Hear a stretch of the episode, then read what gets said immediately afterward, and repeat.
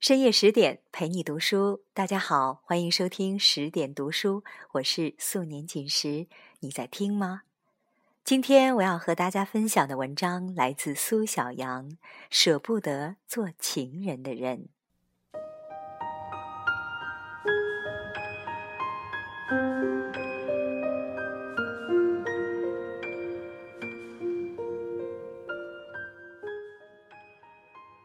这一辈子。总有些人会被你收藏在心底，轻轻触动最温柔的部分。不一定是爱情，却一定历久弥坚。不是男女朋友，而是最重要的好朋友。舒淇在微博上写：“每个女孩子心中都有个爱不了也恨不了的田季安。”看到这句话，不知为何，脑海里就浮现了你。我们好久没有联络了。上一次你联系我还是几个月前。你突然和我说，梦见我结婚了，附带一堆抓狂的表情。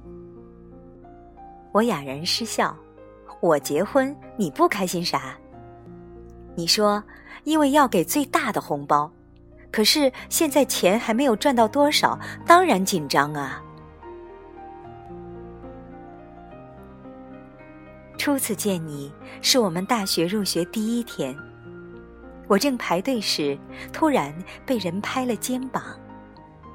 一回头，就看见了你。那时你还没留胡子，一张干净的脸庞，额头上还滴着汗。穿着白色 T 恤，平头，背着个双肩包。我反应不过来，就杵在那儿，木木的看着你。你似乎被我的反应吓了一跳，指着地下说：“同学，你鞋带掉了。”哦，谢谢。说完，我就连忙蹲下系了鞋带，再也没有回头看你。后来竟然发现，咱们竟是同班同学，又进了同个社团的部门。宿舍的姑娘们说你长得不错，我却说那个人好像有点拽，看着不爽。直到今天，我也没有告诉你，我们曾经在入学那天见过。我一直都和你说，我一开始就看你不爽。可是事实证明，那些后来成为我好朋友的人，多数都是一开始看着不爽的人。除了一部分是真不喜欢，另一部分是一眼看出对方身上有自己欣赏却未做到的方面，带这种挑衅心理，想看清楚对方是有多强。结果不知不觉中发现，私底下都互相欣赏和挑剔，其实都是相似之地的人。大学的时候，好像全身有太多气力没地方用，只好四处摇晃，做各种闲事。如今想来，倒是好怀念，曾经可以花一个下午看人打球。一群人为一个活动连续熬几个通宵也不累，一大帮人去吃宵夜、喝酒，东拉西扯聊到天亮，再各自回去睡觉。就在某一次深夜畅谈中，我突然发现和你有种棋逢对手的感觉。我偶然说起最喜欢的金庸人物是令狐冲，没想到你也说最喜欢他的达观和傲骨。还对他的性格分析了一番。我激动的一拍桌子，竟然有人能把我对令狐冲的理解说的这么透彻。当晚，我们从文学讲到电影，从文化习俗谈到为人教养，还能从八卦话题提升到人性心理。有时候是你说了我想的观点，有时候是被对方的想法。给惊艳到，也许就是因为这样，我们越走越近，成为甚有默契的好朋友。我们曾经三更半夜夜游校园，一起逃课去爬山看日出，为了打比赛争论到面红耳赤，教对方勾引异性，互出馊主意。共同的朋友开始拿我们俩开玩笑，我们说这是无产阶级的革命情谊，他们不懂。大一下学期那会儿。我和原来的男朋友分手。不知为何，虽然与你无话不谈，可是却一直没讲此事，总觉得没到某个时机。有一次和大家边走边聊，有人问我为何分手时，我一时语塞，只好打哈哈过去。于是大家又聊起别的话题。走了几步后。竟然听见你说：“是时候放下过去，也是放过自己。”一瞬间，泪水就悄无声息的滴落。你说话的声音明明压得很低，却无比清晰的飘进我耳朵里。明明身边有一大群人，我却知道你那句话是对我说的。借着昏暗的夜色，我假装低头走路，让长发几乎遮住我大半边脸。当晚，你一直走在我旁边，再也没提及任何一个字。一个星期后，我剪了短发，直到毕业。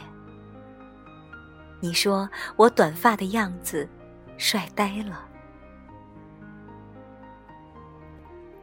大二时，你喜欢上隔壁学院的一个女生，想做个视频去表白。第二天就是情人节，你还没做完，托我去救急，我却先威胁你要请我吃宵夜。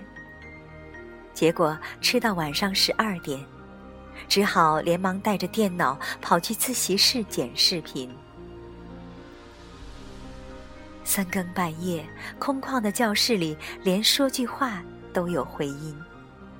我没看完你自己做的极其简陋的视频，就笑趴在桌子上了。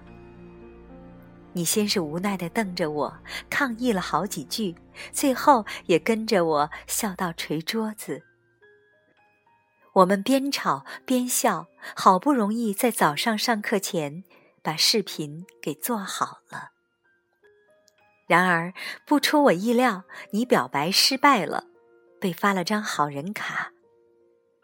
于是，你就开始表白失败的正常表现，天天窝在宿舍里打机，不去上课，吃饭就叫室友打包，每天都在喝酒。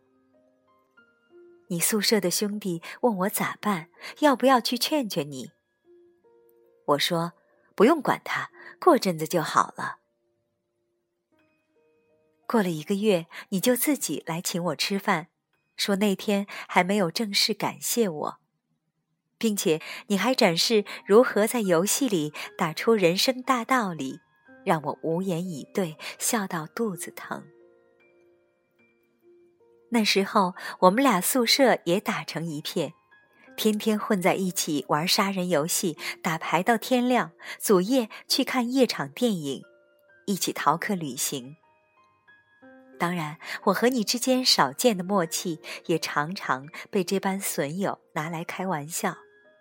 每一次，我和你都不约而同的不搭腔，笑笑而过。有一次宿舍夜聊时，室友让我坦白讲对你有没有感觉。我躺在床上，抱着手臂，沉默了好一会儿。全宿舍的姐妹都像屏住了呼吸，在等我的答案。我才缓缓却又像下定断一样的回答：“我和他是不可能的。”为什么？全部人几乎同时都喊了出来。因为，我换手枕着脑袋，换了个轻快的语气：“因为那么好的男生。”拿来做男朋友太可惜了，还是做好朋友才是最好的。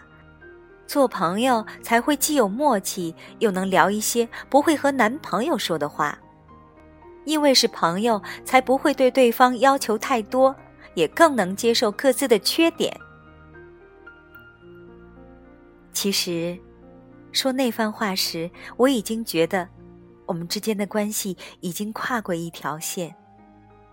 那条线是男女友情的分界线，但是，距离爱情那条线。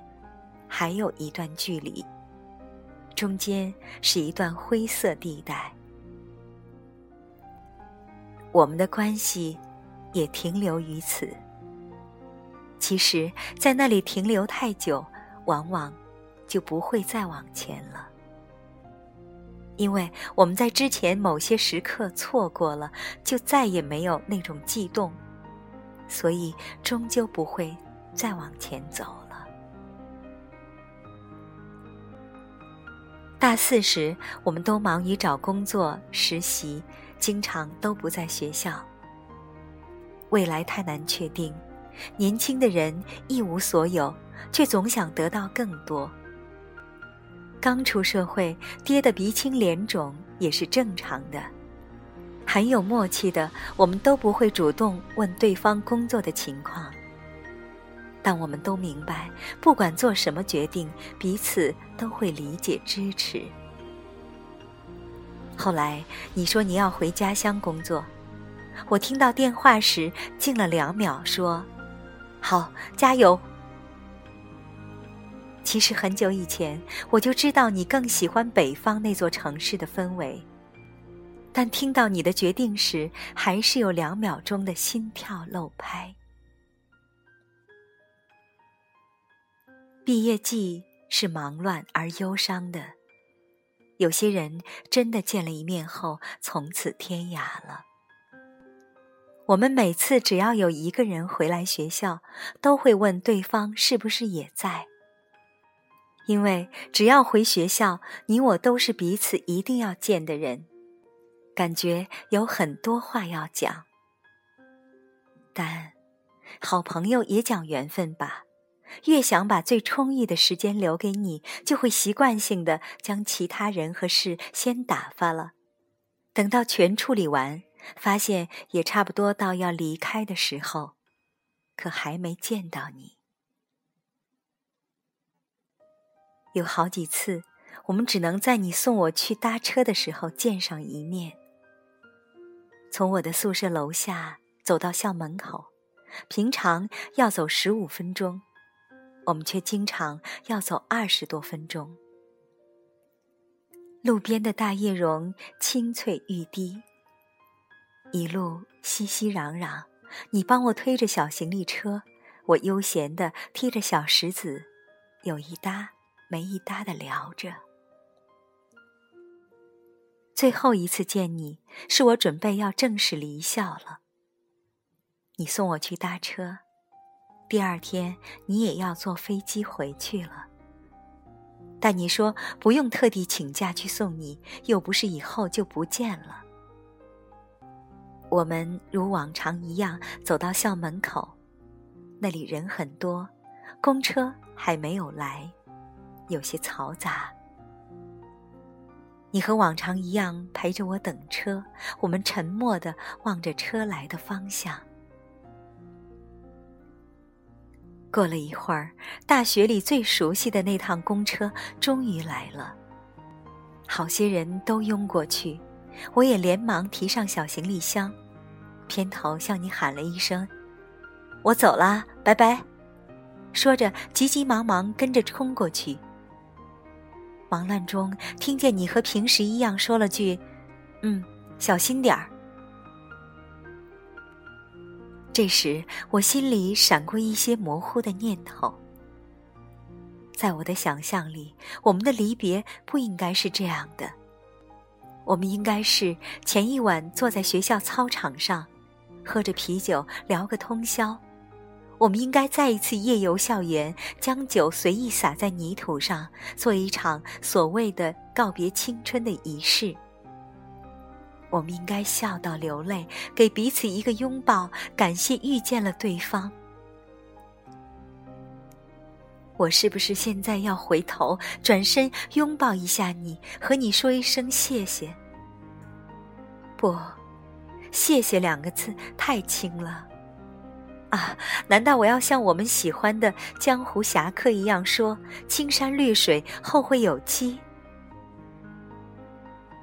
恍惚中，脑海里飘过许多思绪，双脚却已经上了车。好像有种惯性推着我一直往前走，没有停。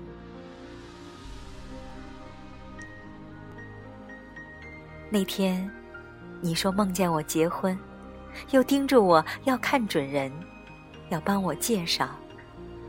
我问你，那么担心我嫁不出去吗？你说，要看到你幸福的结婚，我才放心。看到你那句回复，我盯着屏幕看了好几秒，又有了那种心跳漏拍的感觉。最后，轻轻的按了手机屏幕，回了你一个害羞的表情。其实，你也不是什么田季安，我们之间没有谁负了谁，而是心存感激。也有人说，我和你是程又青和李大人的关系，但哪有谁暗恋谁？依你我的性格，如果真爱上，就会坦然面对。也许，每个人的青春里始终有几个这样的人，明明比友情更进一步，但却到不了爱情。可是我们却并不遗憾这样的距离。因为，诚如我之前所说，这样的人更适合做朋友、知己，而非情侣。我们的生活并非要像爱情里爱得死去活来才是刻骨铭心，我们拥有的青春多是寻常人的平凡小事，可是这些小事却是一生中最独一无二的记忆。是过去多少年，你一听到某首歌，便会想起那天那个人唱歌的模样。是无论何时谈起以前做过的糗事，大家都可以戳中同一个笑点，笑成一团。是就算距离遥远，联络渐少，却依然当你是朋友，只愿你开心幸福。这一辈子，总有些人会被你收藏在心底。轻轻触动最温柔的部分，不一定是爱情，却一定历久弥坚。不是男女朋友，而是最重要的好朋友。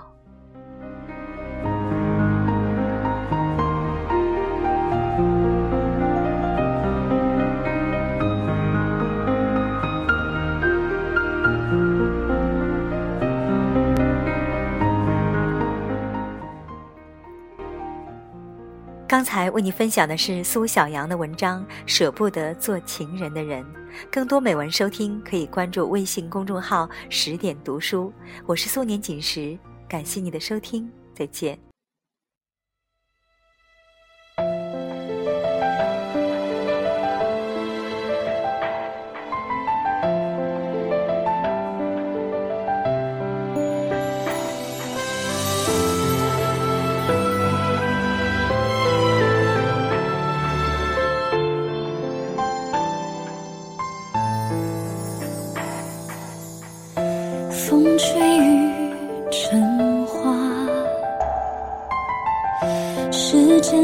不上白。